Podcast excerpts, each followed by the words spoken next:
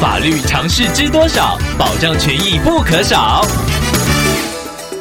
收听《法律知多少》时间，我们请到台湾瑞银法律事务所律师郑瑞伦来为您解答法律上的疑惑。各位听众朋友，大家好，我是郑瑞伦律师。郑律师您好，听众朋友安安透过官网留言板想要请问您，他自己是房东，之前与房客有些不愉快，后来对方搬走之后，听众发现对方成立公司的营业登记还在自己的房子名下，导致有额外的课征房屋税与水电费。听众联系上了房客寻求解决，但是对方态度消极，不太想搬迁。想要请问郑律师，这该如何处理呢？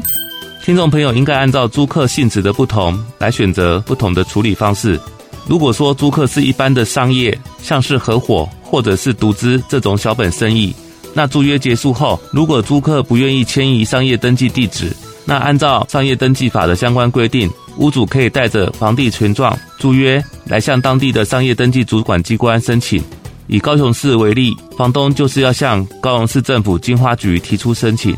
等经发局调查发现这个商号确实没有在这个地址营业或者是租屋后，就会依法撤销或者是废止这个商号的商业登记。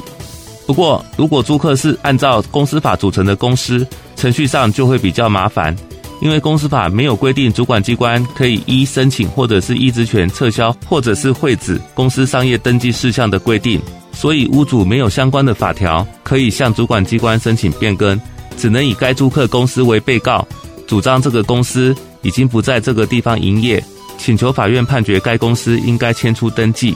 附带一提的是，在租客是自然人的情形之下，如果租约结束后，房客拒绝办理户籍迁出登记。这个时候，房东可以按照户籍法的规定，向户政机关申请将房客强制迁出。最后，律师在这边要提醒听众朋友，如果租客是公司行号，而且是将公司营业地址登记在租赁的房屋的时候，建议你要在租约里订定公司迁出登记的约定，而且在双方结束租赁关系后，务必要求承租公司把公司的登记地址迁走，否则，身为房东的你后续会被科比较高的税负。而且处理起来十分麻烦。以上希望律师的回答可以帮助到听众朋友，谢谢。法律知多少？小小常识不可少，让您生活没烦恼。